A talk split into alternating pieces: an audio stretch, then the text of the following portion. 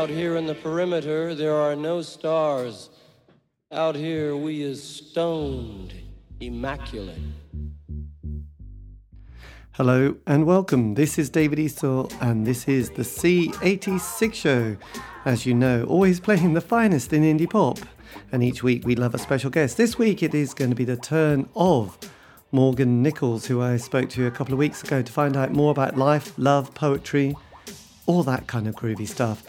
And being a bassist in both an indie band, The Senseless Thing, and also a career in music, including playing with Muse. So I've got that interview that I'm just going to just lay on you. I'm just not even going to break it up into three or four easy to digest little segments. It's just going to be one mammoth chat fest. But fascinating all the same. But to get the party rolling, I think we're going to play your favourite and mine. This is going to be Too Much Kissing.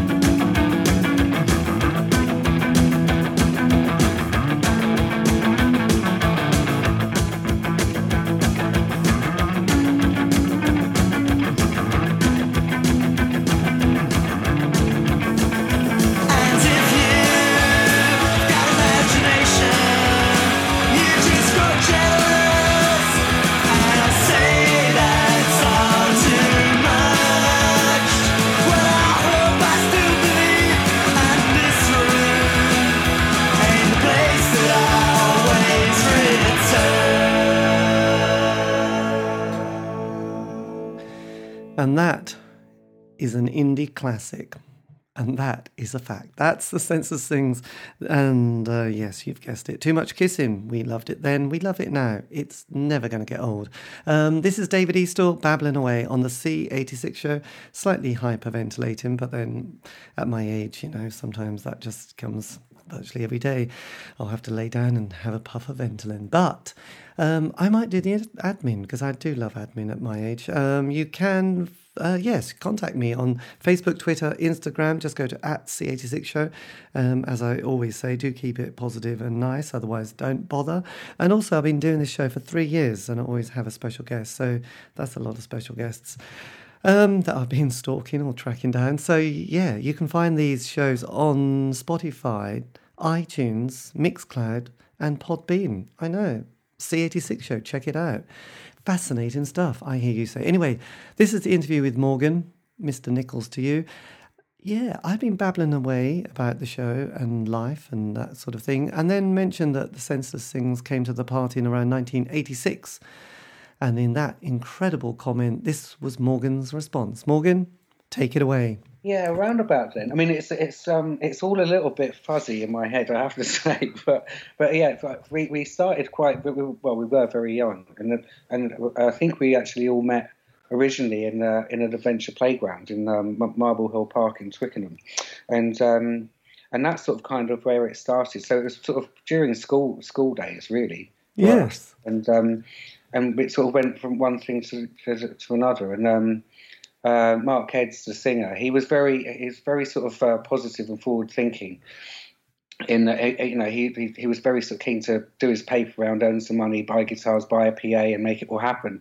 And without him doing that, none of it would have happened at all. The rest of us were far too useless and uh, interested in other stuff like girls and drugs and all that sort of stuff. But but Mark very much was sort of um, very uh, yeah very forward thinking and really pulled it all together. And we just sort of went along with it. And uh, and um, luckily we sort of you know persevered and and things happened quite quickly. I, I think the thing that the thing that um, the thing that uh, sort of kick-started it. Apart from us, the enthusiasm of playing as many gigs as we could in as little time possible. that was um, that was the main thing that drove us for some reason. I don't know why, but um, I guess when you're that young, that's all you want to do, you know. Yes. Um, and so all our friends would come along, and we'd sort of start flying places and all the other gigs. And but then we got our, our break was really a, um, a, John Peel session when we were very young. And um, in fact, I think we were the youngest band to play do a Peel session at the time, apart from Musical Youth.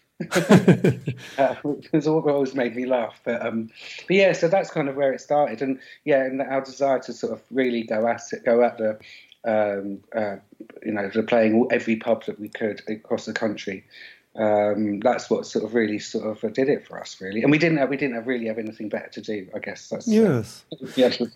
well, going going back to the eighties, and there's a few things that I've sort of worked out or vaguely worked out was that um, yes, because I put you know indie pop down between the years of eighty three to eighty seven, which is basically the years of the Smiths, and then yep. also the other thing that was quite well, the other two things really there was there was a lot of bands that I knew, and you might have not needed this, who sort of went it was the Thatcher years, and there was a lot of unemployment, and there was the yeah. you know the real lefty and the SWP and you know Red Wedge and stuff like that. So a lot of people went on you know unemployment or job seekers allowance or the enterprise mm-hmm. allowance, which was another great one where you could be kind of a self-employed person, an artist for a year.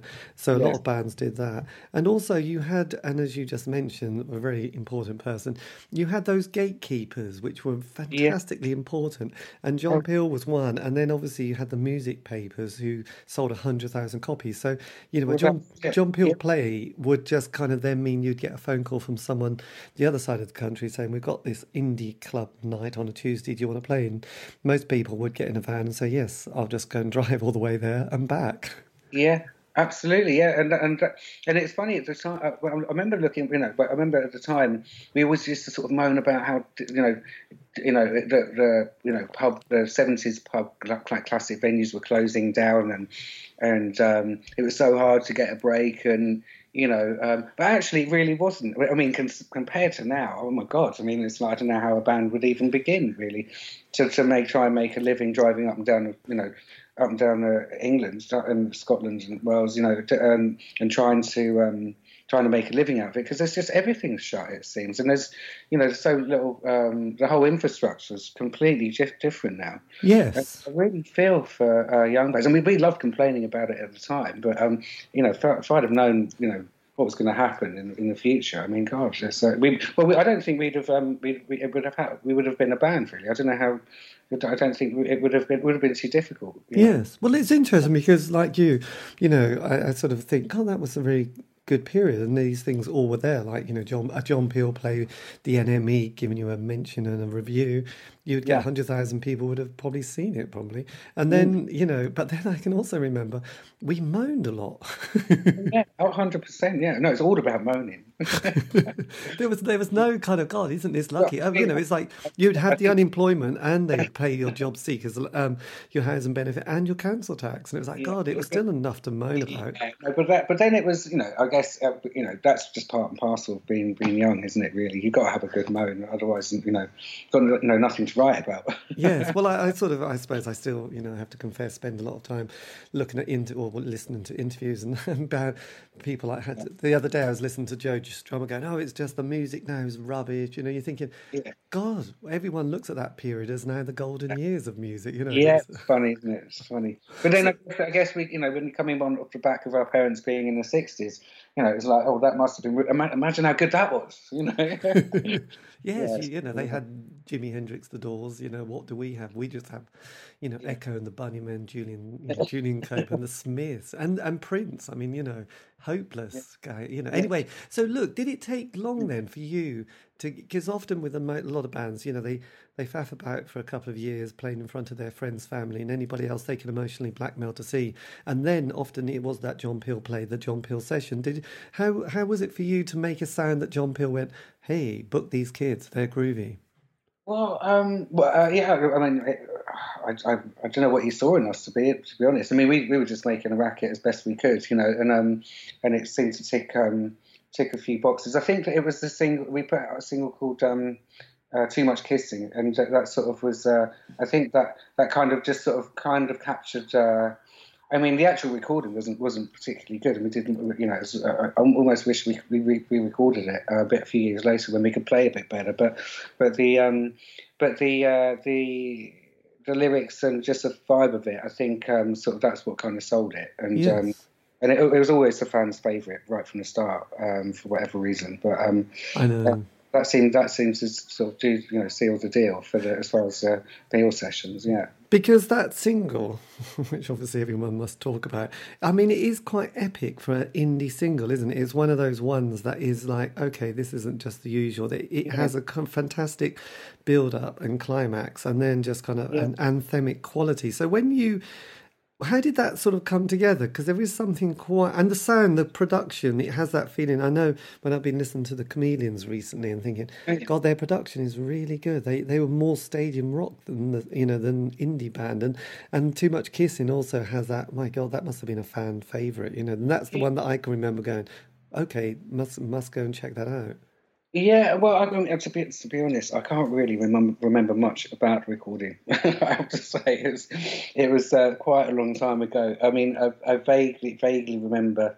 Um, yeah, I, I, yeah, I, vague, I vaguely remember it. I mean, it was just. Um, I mean, I think we were we, we were drinking quite a lot at the time, and probably through most of our early career. But um, um, Harvey Birrell was the producer. Um, I do remember that, and uh, and I think it was at uh, Southern Studios. I, I, might be wrong. It was something yes. like that.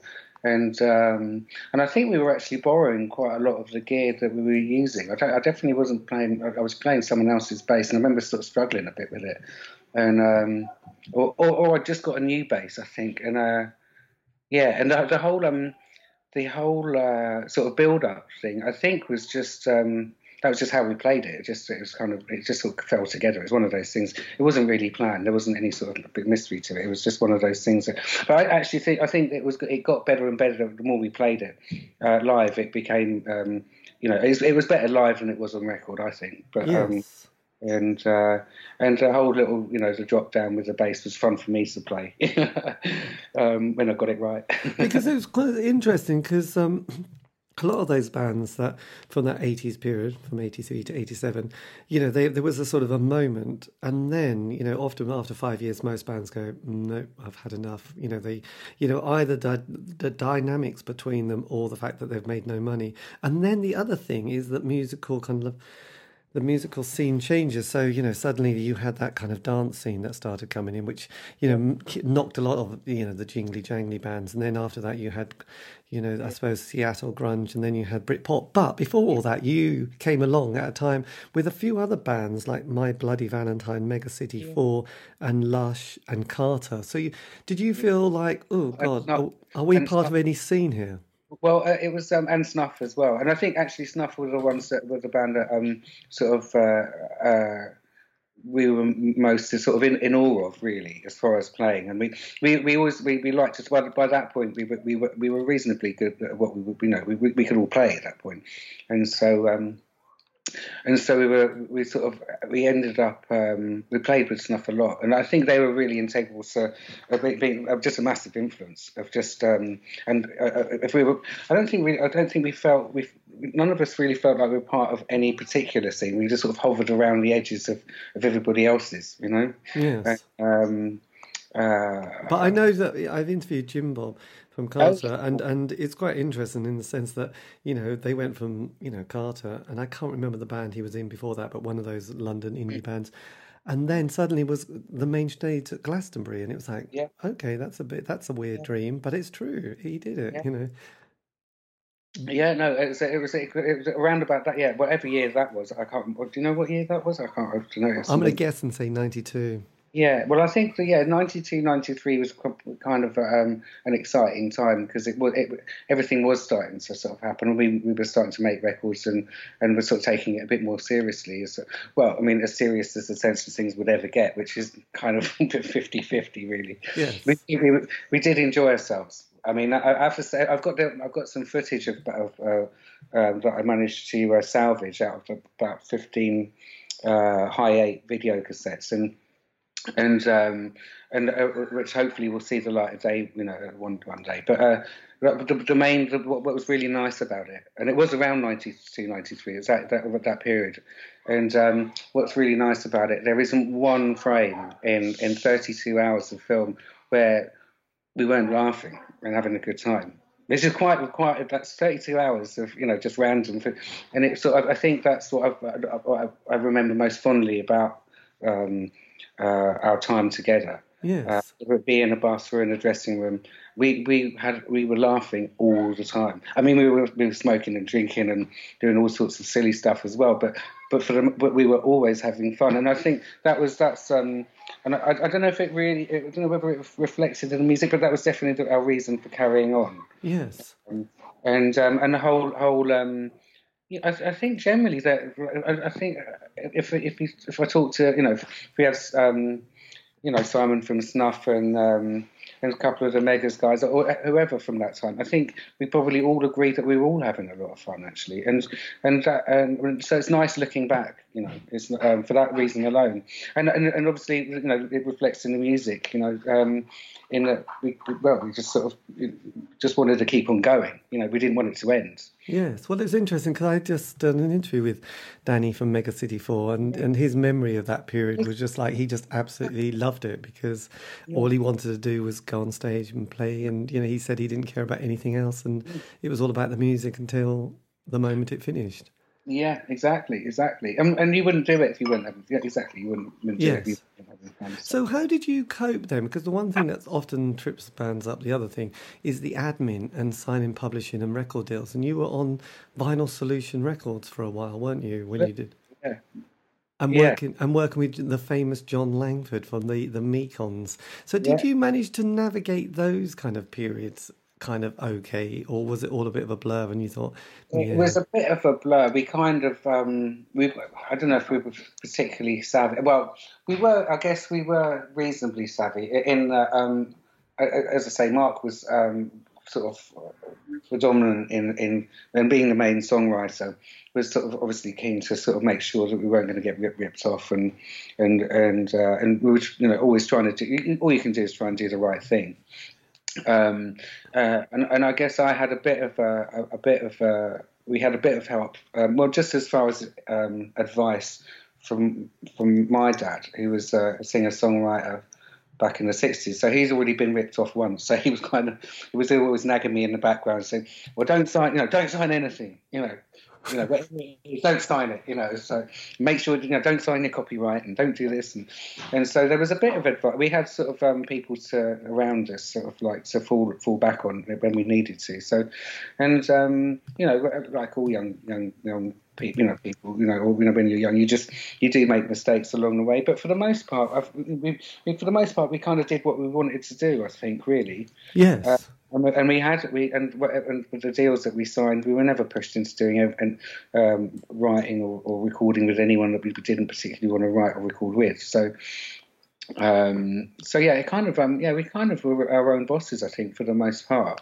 Yeah, as much as we could be. You know, we didn't conform to anything. Which um, maybe maybe we'd have stayed together a bit longer or, sold a few more records if we had had of. Um, you know, uh, gone with certain producers and uh, whatever. But I, I, don't know. I mean, it, it was, is what it is, isn't it? You know, and um, but yeah, definitely no regrets in that. Well, that's good because there's one or two people who, who I think taken about thirty years before they can sort of think back to that time. So when you were coming back to your uh, going back to the the the release, you did your third album which was in '93 mm. when Britpop was just about going. Um, Empire of the, of the, Senseless, and you did a, a, a, sort of a video, didn't you? Directed by the one and only Steven Wells, um, homophobic. Oh yeah, also yeah. No, yes. that was that, that, was that was well. That, that, I think that was my um. Uh, uh that that song in particular is my I think is my my favourite uh, and one I'm most proud of as far as um production. It was um oh god, I can't remember who produced it now. It wasn't Harvey. It was. Um, it'll come to me in a minute. Oh, was it Ralph? Ralph Jezzard, yeah, yeah. Um, and um, sorry, Ralph, I had a brain freeze for a minute. Um, and uh, and so the recording went really well. Um, I, I, was most that was the record that I, I liked the sound of the most. Um, in the, it was always a battle with us um, with two guitars and uh, and and sort of distorted bass.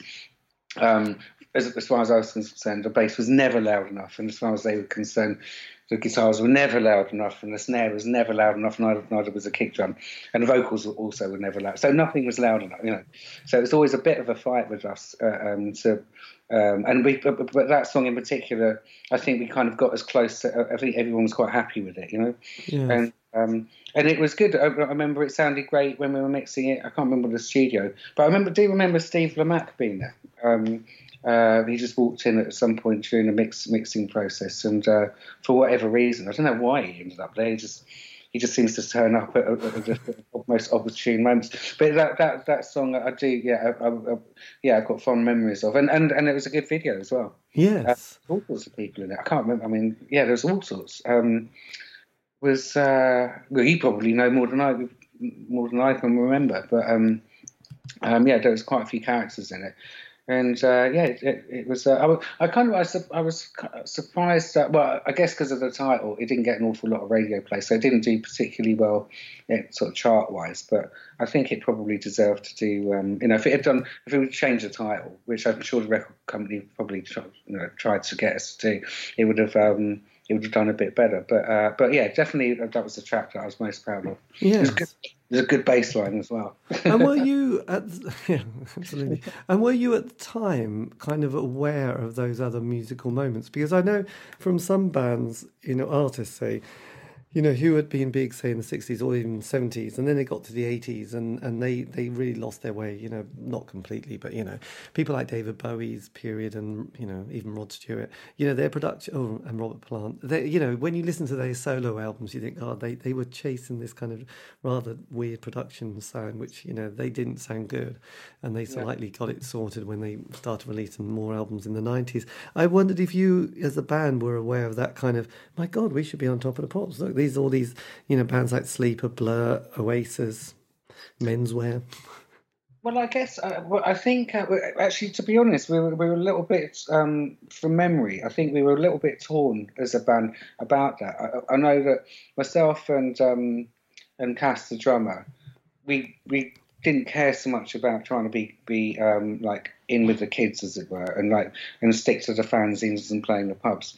We, I think we wanted to once we saw, tasted a bit of like, well, okay, we, we can make make a living out of this, and we want to be a bit bigger. You know, the bigger we are, the we can play bigger gigs and make some more money and do cooler t-shirts and da da da, you know, and um, and generally be sort of better off, you know, um, because we were still, you know, we had our own lives at that point and we are getting older.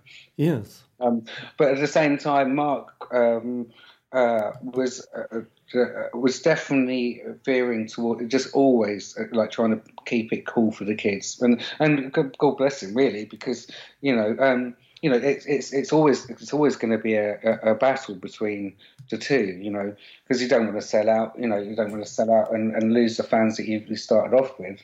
Um, but at the same time, making music that's more approachable is always going to, you know, or accessible. Sorry, not approachable, accessible um, is always going to, you know, veer towards the masses. So it's a jug, it's a juggling act, really. You know, uh, especially when when you're young. You know, it's difficult to, to sort of see see see past. Uh, you know, and and of, of that, uh, you know at that time, the whole indie scene was changing all over the place, and then and then obviously when Nirvana came along with Nevermind, and um, you know, it's it, it, opened up opened up the uh, you know the the uh, the whole playing field almost as far as rock, you know, like indie rock. Yes. Like, oh wow, well if, they, if they're going to sell a million bloody records and go on MTV, then let's do that. Absolutely. Did you were were you were your record sales were they going up or down at this stage? Uh, at which that what, at which, what point? By uh, the by the time you were getting to your say third or fourth album.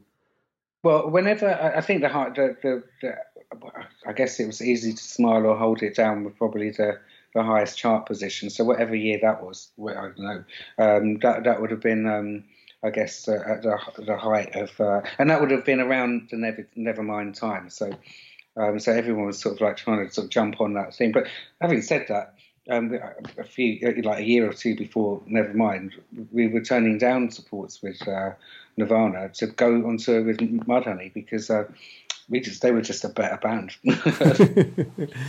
God, uh, touch me. Yes, I know. Well, well, I, I, I suppose we can always remember when you first heard "Touch Me, I'm Sick." You know, yeah, exactly. When... Yeah, mm-hmm. well, that was a big. That was a big tune. That was, uh, you know, that was. Uh, um, so we were supporting them. Um, we did. I think we did. A, I might be wrong, but I'm pretty sure we did a couple of tours with them, or at least a quite a, a few.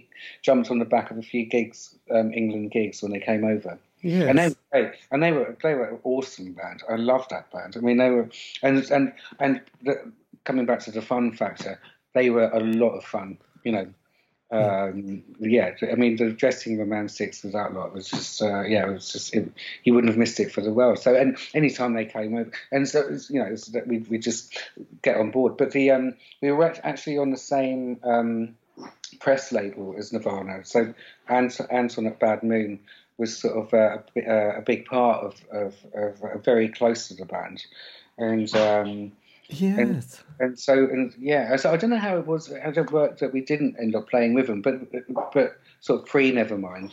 Well, but, I uh, think, but but when they first came over, I remember they they did a tour with Tad, and they they were the support band with Tad doing that was the Bleach album, which was on Sub Pop. Yeah, yeah, and I think it would have been around that time that yeah, we were sort of kind of looking at playing with them, and then, but I think I think Martini were doing something, or something came up, and we were like, oh, no, let's forget about that. You know, um, yes. I mean, it's the really in hindsight, just to have the, you know, just uh, you know, just for the hell of it, it would have been been laugh. But um, but I think I, I, think Kurt used to stay at um, at Ben Ben's house, the, the guitarist, um, when they came over.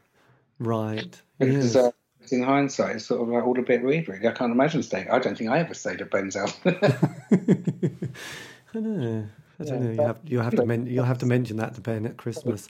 But look, when you came to your doing your fourth album, which was in the mid nineties, the John Major years, taking care of business, yeah, yeah. were you aware that the band was coming to a bit of an end?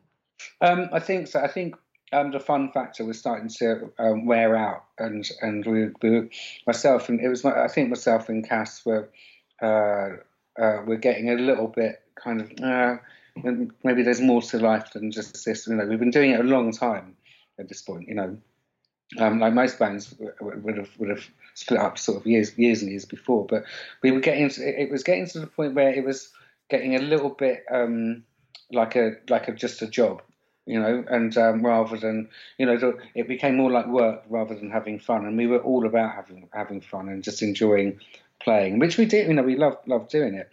Um, and I, I, can't, you know, it's difficult to sort of remember because you're just different. You know, we were different people back then. You know, it was a long time ago. But I, I do remember thinking I'd really like to do different stuff, and I was writing my, I was writing, started writing my own stuff, and and um, and and I felt like there was there was uh, the whole indie indie thing was sort of changing, and there was a, there was all sorts of things changing around that time. You know, the computer game music was becoming a thing.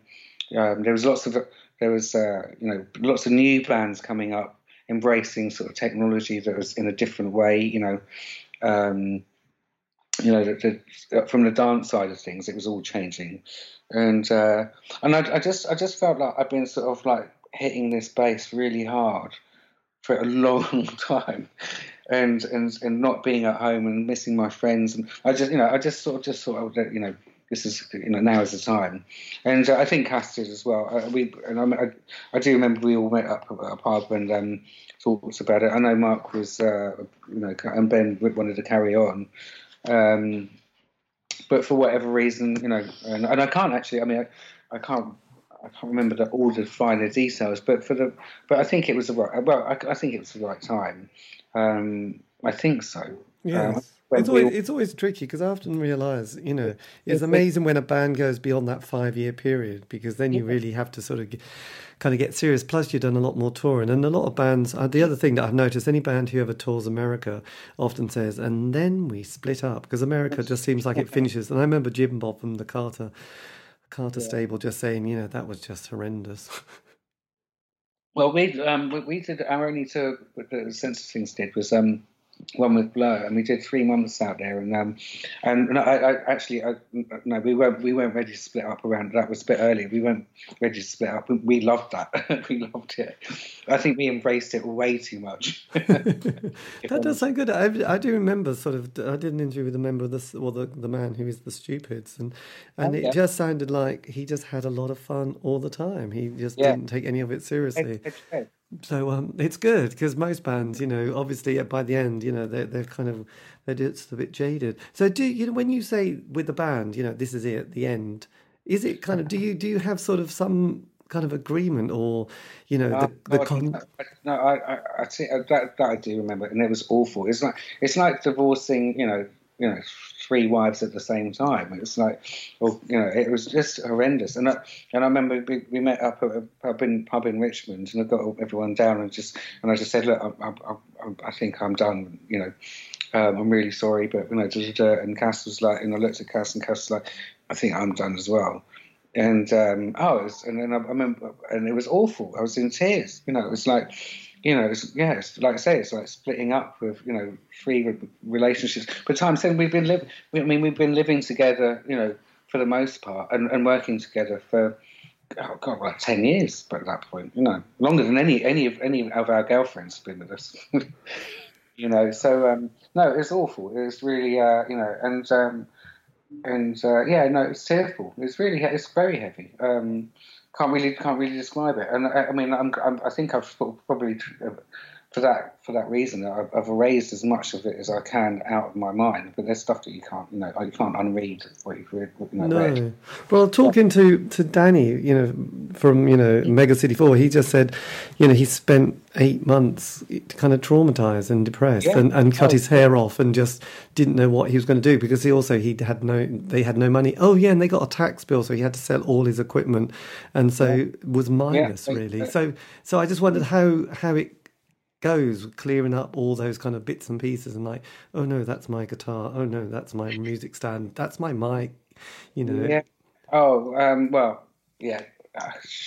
There's yeah there's lots of that. I think we we had a we had a lockup um, in Twickenham uh, for a long time for for oh, well whole time that um, we were going. And um, and I, I remember um, I do remember um, a lot of equipment just being sort of mysteriously just disappeared and um, and uh, but you know, at that, at that point, it, um, well, because we, we, didn't have anywhere to put it. You know, no one could pay for their own lockup, or you know, so it was just like designated a dead zone. You know, so years and years of junk and t-shirts and amps that didn't work and rubbish guitars. You know, was just sort of like just all of a sudden just just not there anymore. You know. Um. But um, but yeah, no, it's a horrible, horrible, horrible thing to happen. But yeah, very much like splitting up with a girlfriend. Really. Yes, well, I, I sort of and you know, nine years is longer than most people's marriages. So you know, and and the fact it's twenty four seven, and you've gone through so many kind of real highs as well as a few moments which weren't probably quite so high. Well, you know, I don't know, depends what you're smoking. But look, then like all of it. but then you know you, unlike a lot of people, did stay in the music world rather than saying that's it. Because there's a lot of bands that you think, God, you did these amazing albums, and then and they went, and then you just got a job and and said, no, I was never a member of the June Brides or something like that, and oh, yeah. or, or Mega City Four. So you you did sort of quickly get back into playing again. Well, I did. I, I, I, I, think I took about a year off. I went, I went off and, and did a bit of writing on my own, and and uh, uh, uh, but, but, but did, I did some weird stuff. I, I, did some spent like a month working with Jamie Hewlett, who went on to do Gorillaz. We, we were looking at doing um, uh, a, a Tank Girl computer game, and and um, which we thought would fun, but it was fun. But it was like probably about five years too early and uh, and I was looking at doing the music, and I was sort of really into just doing creating. And I was I was getting really into the recording process, and right to, right at the end of the Senseless Thing stuff, I was recording um, parts at home and then taking them to the studio and da, da, da. so I was that was that was that was a kind of big part of. Um, what I was into at the time, you know, I was I'd migrated from the four track cassette to an eight track, you know, to a sixteen track, at, and you know, and having a little studio at home, which I loved. I mean, I was I, I, you know, I was so happy at that time. Yes, um, because being very, being very as creative as possible, it was, and it was uh, so. Um, so yeah, so I did a bit of that, and then, but ultimately, um, I needed to make some money and uh, and live and uh, and yes. eat all that stuff, and uh, and so um, I can't remember what um what the first thing that cropped was it up. Vent Four One Four with Miles? Yeah, Hunt? I think it was with Miles. Yeah, that would have been that would make sense. It would have been around that time, and uh, and he called up and said and he had some demos and and uh, and uh, and I was like, yeah, great. And so he sent me a four track cassette like you do. Um, uh, you know, with all the, all his demos, and so I took off the bass, that he, the rough guide bass, and I, and I just did my thing on top, and he was like, "Okay, fine, that's great. okay, let's get a deal." And he went off and got a deal, and suddenly, um, you know, we're doing gigs again, and uh, and we got, you know, and yeah, and it was a lot of fun. Yes, really lovely guy, um, and and a lovely uh, drummer, um, Pete Howard, uh, who used to play with Eats and the Clash. Uh, I mean, and he was an um, awesome drummer and uh, I think he can still play. Um, I haven't spoken to him for a while, but but um, yeah, and uh, we got on really well. We had a lot of fun. Again, it all comes down to getting on and having fun, and you know, and like the the age old thing of you know, if you can make a cup, good cup of tea. Then you're in, you know, and uh, and uh, yeah, and so and we, I mean, it was a bit. It, we should really have carried. Oh, it's a shame we didn't carry on to do another album because I mean, Miles is a great songwriter, and and we just sort of. I think we really just sort of tickled the edges of of uh, what we could do. It was a bit of a sort of a super group vibe, you know, with Pete being like he was, and and I was sort of never really shy. I was not sort of bass player to just um, play, you know, like twelve bar blues, sort of, you know, uh, plodding along, walking bass lines you know, a bit of a show off, really. And uh, and Miles being a, being the biggest show off of them all, um, you know, it sort of made for quite a quite a fun little racket, you know. Yes, and, uh, well, because because I know that. Um, James Fearnley from the, the, the Pogues, who's now got a sort of a bit of a super group himself, and uh, they've just got an album out this coming August. Oh, right, okay. And um, and it's quite funny because when I mentioned it was a super group, you know, they were sort of other bands, you know, because you don't get a lot of that, a lot of that anymore, do you? You've got to, you know, like Cream or bands like that. Um, but you know, this Vent One Four One was was a super group in, and you even had the famous Steve Albini producing, which is you know, like yeah, you couldn't did. get more kind of rock and roll, really. Yeah, he did. Uh, he did produce it. We we did it at Abbey, Abbey Road, and it was all very exciting. I do remember. It was like, oh, great, you know, uh, Steve Albini's doing it. We were at Abbey Road. It doesn't get any better than that. And um, and I have to say, I mean, much as I love a lot of Steve's um, records, I didn't enjoy working with him. I have to say, and and um, I thought the whole the whole process was um, uh, a, little bit um, over the top and and uh, yeah, I, I, didn't enjoy it, and, and and and I think the reason being is that, uh, as I mentioned earlier, I got into the recording process, sort of, uh, and I loved all that side of it, and uh, and uh, I'd actually demoed the whole album at some. Uh, we went to a residential studio uh, down near Brighton, in middle of, middle of nowhere, and um, and so I'd recorded the whole thing once already, um, and we sort of kind of you know uh, worked on the arrangements and da, da, da. and so I so I, I, made I basically made the album, mixed it and produced it and engineered it um, with with Miles and Pete, and um, we, that's what sold it to the record company. And they were like, "This is great."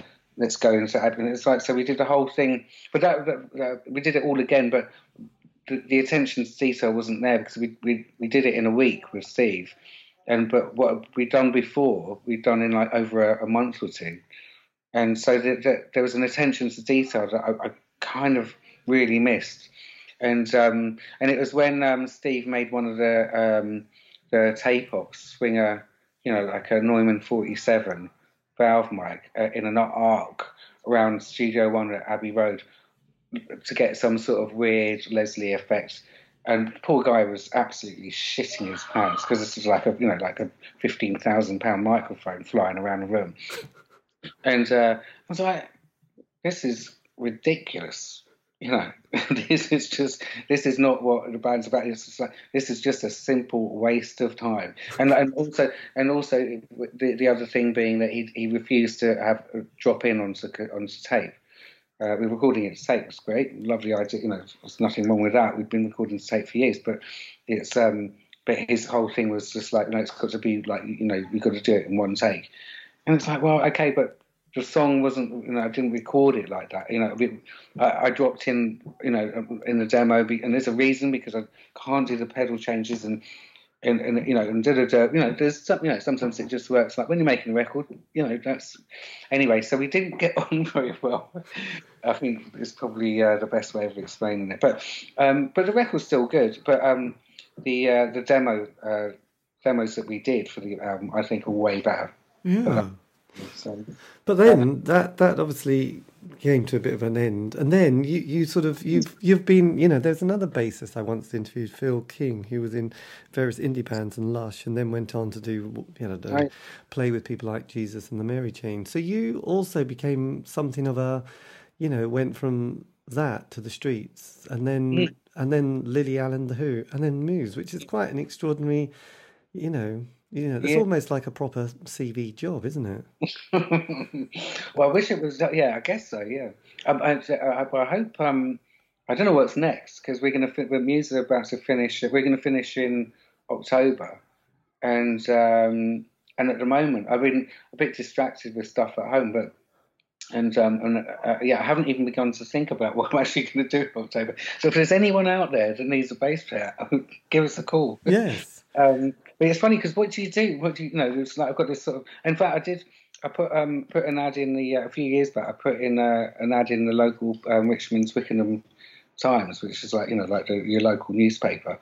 Um, and it was like you know right so you know CV bass player um, looking for you know looking for work um, has own equipment prepared to travel you know no time wasters and, uh, yeah. and I think one, not one person called up, but but I actually did it just just for fun. You know, what was great was sort of next, you know, on the on the on the paper, it's like you know, um, you know, lawnmowers, uh, lawnmower repairer, you know, dog and, uh, walker, uh, the dog walker, yeah, window cleaner. But, but it's funny. It's it, there's no real sort of um, there's no rules as far as that. There's no sort of no one sort of actually part of uh, you know like some sort of big company or or management that just looks after you and goes right okay here's here's another gig, you know, it doesn't really well for me it's never really worked like that. And i don't think it is for anyone actually. No. Well i think the thing is i always remember this one story which i always remember one story which was really kind of like unbelievable. There was a band called Blows-A-Bellow who were a folk band and they had a very good hurdy-gurdy player and he wanted to get some more work so he put his little kind of uh, you know went to a record shop and had some cards printed and said you know if anybody wants a hurdy-gurdy player or tuition for the hurdy-gurdy which is a bit niche. And anyway i think within that day the management of Robert Plant and uh, Jimmy Page came in and said, you wouldn't believe it, but these, you know, two super, back, you know, these two guys are looking for a hurdy-gurdy play. I have not, and I don't think this guy who had to do this job ever heard of a hurdy-gurdy. And he said, "Oh, actually, this bloke just gave." And this guy who'd been playing in little folk clubs and pubs suddenly went on tour with, you know, um, you know, Jimmy Page and Robert Plant around the world for several years and was on the yeah. album. And and I thought, Christ, that's the most unlikely moment of his life, you know. And suddenly it's like, whatever you want, you can just just give us the yeah. bill, we'll pay for the lot. And it was like, you know, suddenly he went from little Blows-A-Bellow to sort of rock god. You know. Yeah, amazing. Yeah, no, that's lovely. That's a lovely story. But, yeah, I, I, well, actually, I think I think my my whole I, it's all about being in the right place at the right time and a bit of luck. And I and actually, I think yeah, I, I think that's just very much applied. Uh, you know, it applies to me really. You know, I just sort of kind of just by luck just jumped from one band to the next and and the, and the phone the phone rang, you know, and um, uh, just with the streets, for example, the, um, um, Tim Vigon, uh, the manager, um, who I, I, knew from from Cass, the drummer from the Senseless Things, uh, his band Cosa, who I also played with, um, just called me up one day on an off chance and said, "Look, you know, Mike Skinner's got his, he's down the road. He's, he was around the corner in Shepherd's Bush, where I had, I had a studio down there at the time." He said, "Look, we're having trouble finding a bass player. Do you want to go? Just go, take your bass down, just have it, you know, um, you know, see if you can help out." And so I was like, "Yeah, sure," you know. Um, uh, uh which was, and it was odd because uh, the I think the day before I told my girlfriend um, that I would I wasn't going to go on tour anymore. That was it. I'm done with touring. and um, and uh, so I went down, dragged the bass down, and we all got on really well. And uh, and and and and also it was just they were such lovely guys and really young, really funny, and uh, and I got I felt the same vibe as kind of early Senseless Things really there was an energy so to it's just a young vibe really i think at the end of the day. But also and a fucking great record. I mean it's like a classic album. Yes. Uh, pirate material it still now holds up i think as, as one of um, the best best things to come out of england for a long time really. I mean, it's, it's, it just gets better and better whenever i listen to it. So i love this record. Anyway so so i was super excited. It's like and i hadn't heard of them until until um until tim had called me up and i went down there and uh, so I, had, I, sort of had to had to learn a couple of songs really quick, and, and straight away was into it, you know. Yeah. Um, and then so, I got the gig, and uh, which was really, and it was like, oh, oh shit, I'm back. Sorry, sorry, darling, I'm back on the road again. And so we did. I think I did. Um, I, I, can't remember. Must be like four or five years with the Streets. Yeah, because that was the early O years, wasn't it? Two thousand and two. Because I can remember that first album, and by the second album, I thought, no, I'm not that bothered. But I loved the first album. So when when you get the call, like you also worked with the Who as well. Did you? Was that just with a short blip or not blip? You know, a little moment with the Who. Was that quite a big gig? Um, yeah, it was. Well, that was through. Um, that was through my dad. Really, was. It was. Uh, it was well, we I've known um, the Townshends from they were their family friends from, from a long time ago. From my my mum went to art college with uh, Pete's wife, and my dad ended up uh, doing backing vocals on a lot of the early stuff, and uh, like Tommy and stuff like that, and, and, and became a very close friends of Pete. And so we all used to go on holiday together when we were kids. And so um, one thing led to another. There was a, can't remember exactly how it happened, but Pino Palladino was uh, couldn't do it, um, wasn't available, um, and and so that I think my dad put me forward, and and Pete said, "Well, great, okay," and um, so it was just a it was just a one off, um, and uh, no, it's great. It was, it was um, I mean, uh, I, I, my whole my whole uh, the, the, way that I, I play bass is com- totally um, influenced from John Entwistle anyway. Yes, well, I was just going to say, John Entwistle. Some of those bass lines were quite icon- well, quite iconic, amazingly iconic. So, how did did you think? Oh my god, I've got to nail this, otherwise the crowd Well, to. what, what it was, I remember. I remember when I was because I was re- I was sort of like um, relegated to playing bass in the Senseless Things. From I went from I, I started off as a drummer and then ended up then I was a guitarist and then and then I, I think during when it was um, O levels time something like that I was doing exams and uh, and I was getting a hard time from from my folks like uh, for you know not doing you know not not studying or whatever um, and I think I've got a feeling Tipp-Ex might have been involved. That's another thing. You can put that in if you want. But um, there's, yeah, I was probably getting into quite a lot of trouble, not really behaving myself. Anyway, so I got relegated to playing bass, and I was just thought, this is fucking boring. Um, and I thought, well, how can I make this a bit more interesting? And, and at the same time, I was listening to, um, I was, well, I was around my nan's house, I remember, and she had a lovely little turntable, and, and she had a, a, a, an original copy of Live at Leeds. And the great thing about that record for any bass player or upcoming bass player out there is uh, is that all the bass is on the left and all the guitar is on the right, and and so you can just take one headphone off and just listen to John and, and Keith play, and uh, and that more than anything else um, was the biggest influence of, of well that was that was everything to me. Yes. I, and uh, uh, that was uh, it was like oh okay this is this is suddenly a whole nother world of playing bass and this is what I'm going to do Yes. and at the same time what was so the way that Mark played which was very just chords so sort of like churning singer songwriter just chords you know based basic very simple sort of structures meant that I could do the John Entwistle stroke sort of for Paul McCartney moving around all over the place and so so I just do I basically play guitar uh, uh, guitar uh, lines over the throughout the whole thing. So um, and so that's that that's you know that's how you know it started really. That, that was everything. So so John John was a massive, uh, huge, and and, and and obviously being sort of part of the family. Eventually, I, I you know ended up um, meeting him. We hang, hang out and go to gigs, and my dad was. Uh, and ended up MD on the '89 tour, I think it was, and so so we were we were. He's, they've always been there. They were all sort of part of the family, really. Yes. Very very very lucky, I guess, and to have that around. well, it's interesting because um, there are some quite, you know, there's John Entwistle. There's also, I think, Lemmy from Motorhead, and also Yeah, oh, yeah, um, yeah. Noel Redding from the Hendrix Experience, who are all sort of bass players who were probably started as rhythm guitarists and then sort of moved on to the bass. But I know because I once did an interview with Fast Eddie, and he said Lemmy's bass playing was difficult to play with at times. It did take you a while because it was it wasn't that straightforward. No, no, and it moved around, and, and also because he's a singer as well. Him, and, uh, Lemmy in particular, was slightly different because he was a he was a singer. Um, you know, he was he'd allow he'd, he'd have to allow you know himself. He'd, he'd have to be able to sing and play at the same time, which is most bass players don't. You know, it's quite it's quite it's actually very hard to do that.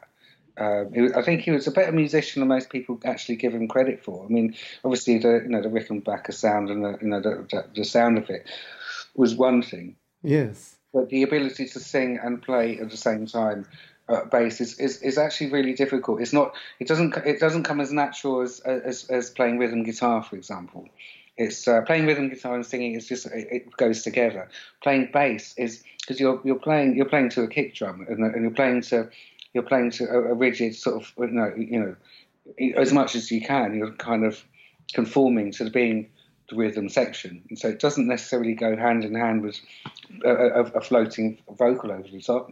No. I think he was he was he was very good. I mean, I saw I saw him play. We was, um, I remember they were playing a festival with um, uh, Muse were playing on one station and Motorhead were playing on the other one. And me and um, uh, the drummer went, uh, Dom went to uh, stood on the stand at the side of the stage and watched, and he was he was awesome. I mean, he was great. You know, still, it, it was pretty incredible, really. What the you know uh, what he was doing. You know, even even and that that would have been sort of late late into his career, you know that was late. You know, Yes. God, he died about 2015, I think. yeah, But um, yeah, so just um, fast forwarding slightly, or going back slightly.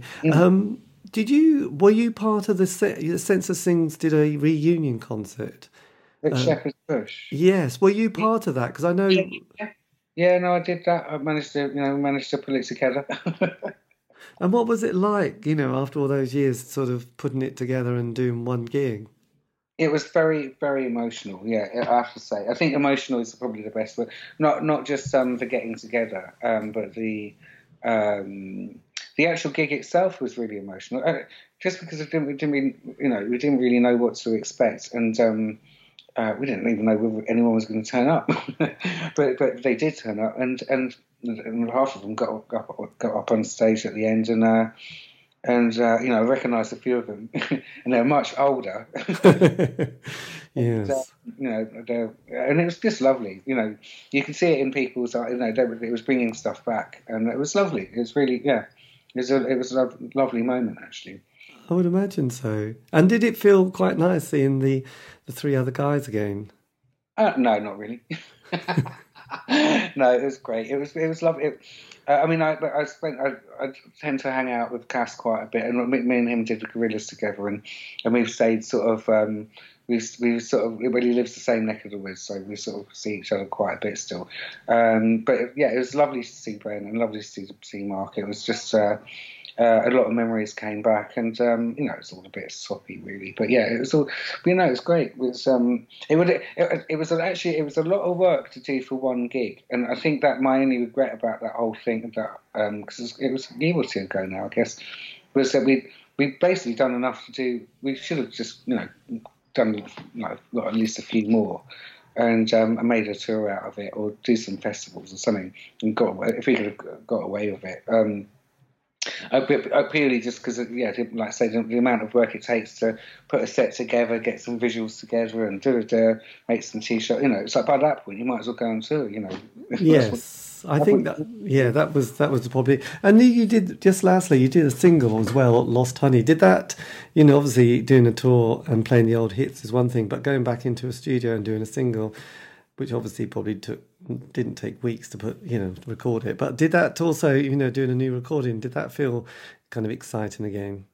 Well, it did. Yeah, it did, and um, yeah, it was it was nice. I mean, it, it was nice to do that, and, I, and, we did a lot of rehearsing and recording. In, I've got a little studio out in the garden. It's like a posh shed, really, and. Um, and we did a bunch of stuff, but at the same time, we we uh, we dug out a bunch of some old recordings that that none of us could remember ever doing that were really good, and and so that was quite exciting. And I think we, we did have a view of maybe trying to do something, release something, and, and and also put all this footage out, um, which I'd really like to do at some point. I know everyone else is sort of keen to put it out there because it is great. I mean, you'd love it. Honestly, it's it's so of the moment. It's uh, there's uh, there's a whole bunch of stuff with us and Leatherface uh, who were supporting at the time, and uh, on one one reel. It's just um, it's just really funny. I mean, and there's Andy from Snuff, who's sadly not with us, obviously, and uh, um, there's some some just uh, lovely moments, you know. Yes.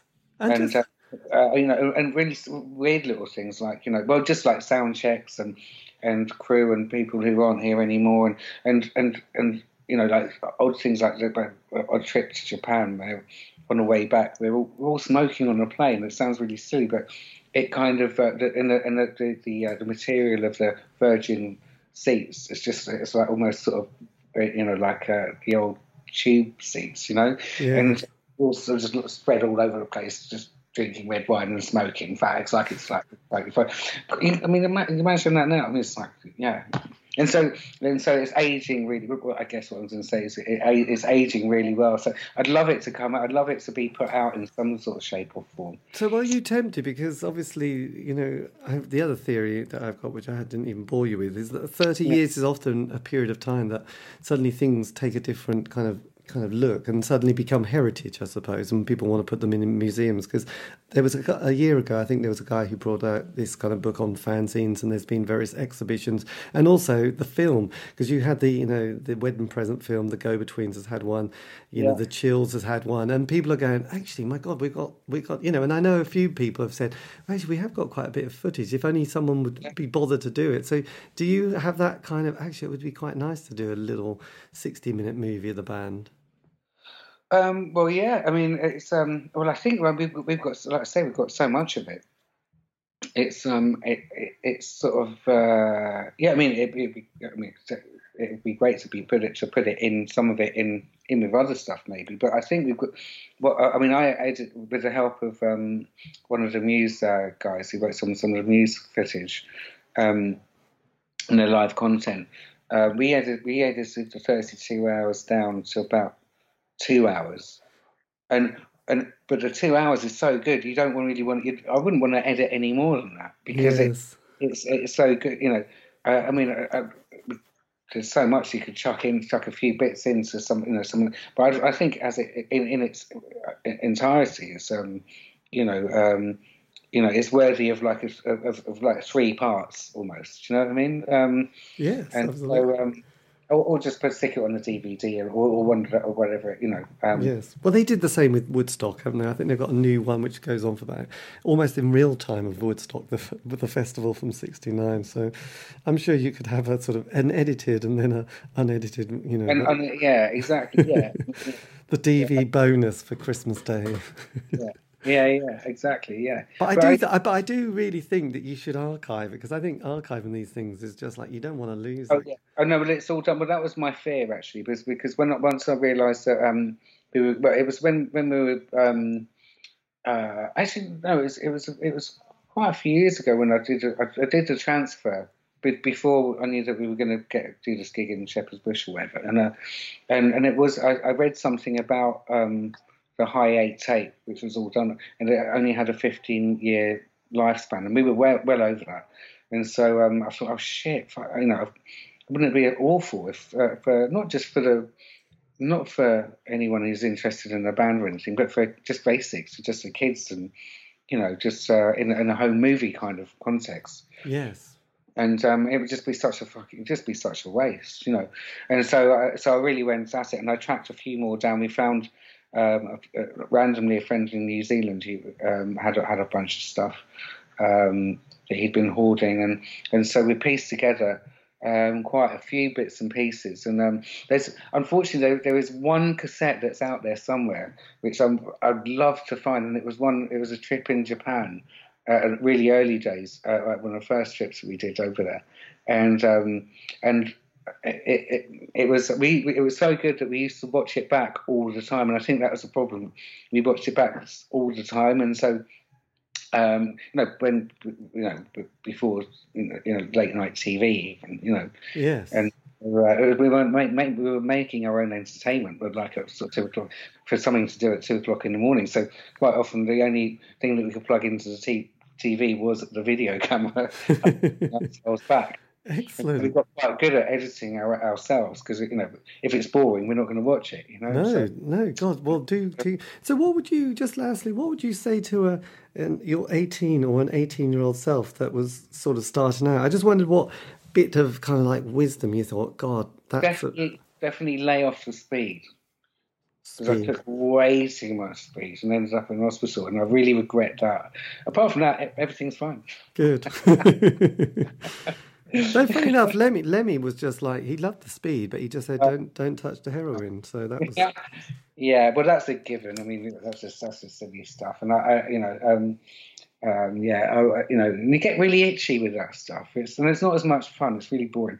Uh, but yeah, the, uh, the yeah, lay off the speed. It's bad. Well, I ended up with kidney stones. No one wants that. So. No, crazy, crazy. And just lastly, I have to ask you this: Who is actually? And you'll probably think, "My God, he doesn't know anything." But who's your dad? Who's my dad? Was was my dad? but you said your dad was a backing singer. Uh, yeah. Yeah, he is. A, he is a backing singer. That's funny. Like, yeah, he's some old. But I wish I could just carry on with that with a backing singer vibe because that really make make me laugh. But he's um so he's on tour with the Who at the moment, and um his name's Billy Nicholls, and yes. he was signed to Immediate back in the sixties, uh, Andrew Oldham's label. Yes and he put out an album called um, just as Immediate was finishing called Would You Believe, and um, it's now apparently one of the most um, one of the most collectible. Um, uh, well, it's in the top twenty most collectible records uh, of all time. It's so it's got um, more faces on it. Pete, I think Pete Townshend might have had something to do with it. Mm. Um, anyway, so he was he's very young when he did it, but it's got lots of big players on it, and yes and uh, but they, they only it was just it was just as Immediate was folding, and so I think there was only like a couple of hundred maybe uh, print printed. So if you ever see "Would You Believe" by Billy Nicholls, grab it because it's worth an absolute. Yes. And so anyway, so he went on to uh, be a well, sing with Who um, on, on, a lot of their stuff. Sang on Ogdens' Nutflake, uh, Small Faces stuff. He was uh, became almost an in-house singer, uh, uh, backing vocalist uh, um, in Barnes at Olympic Studio. So he sang on all sorts of people's records. I think he even sang on Stones records. But um, so he's been around for a long time, and um, and uh, and he wrote a song. I, I, guess sort of most currently, if you bring it right up to date, he wrote a song in the seventies called "Can't Stop Loving You," um, which was covered by Leo Sayer, and then Roger Daltrey covered it for the film McVicar, right. and then um, and then Phil Collins covered it a few years back, and then Taylor Swift has just covered it, um, just literally the other day. Got to stop saying fucking literally because everyone's saying literally waste literally too much. Um, Taylor Swift covered it on the Liquid Lounge or Live Lounge or whatever it's called. What's it, what's it called? Like, is it Live Lounge? I don't know. wow, um, that's fantastic. Yeah, and so um, this one song um, has, uh, that he wrote back in the day um, has uh, really, uh, yeah, it's really sort of um, done wonders for the Nicholls bank balance. Yes, Chris, Christmas and, is uh, here. We're just yeah, it's going to be another white Christmas. Cheers, Dad. anyway, so, so no, he's he's been around for a while, and uh, yeah, his, his his story. I mean, he if you're going to inter- interview anyone, he, he's he's the guy to interview because his his his story is, is, is much more interesting than mine, and, and, he's been doing it for a whole lot longer. Um, and he, and he's still doing it. Like I say, he's he's out on tour with the Who at the moment, doing backing vocals again. And uh, yeah, I think he's just done Madison Square Gardens and wow, hopefully keeping himself out of trouble. So wherever wherever you are, Dad, yes. You know, and that is going to be the end of the interview. If you're, um, yes, if you're still listening, marvelous, well done. You got to the end. Otherwise, um, yeah, I don't blame you. But I enjoyed it, and uh, a huge thank you to Morgan Nicholls, he of the Senseless Things, and obviously lots of other bands as well. Um, so do yes, just go back, relive the Senseless Things days. It might just change your life. It certainly changed mine. Anyway, thank you. And uh, I'll leave you with another track. I could leave you with the uh, contact details, but that would just sound rather desperate. This is going to be the Senseless Things. I know you knew I was going to do this. And uh, this is going to be easy to smile. Have a great week.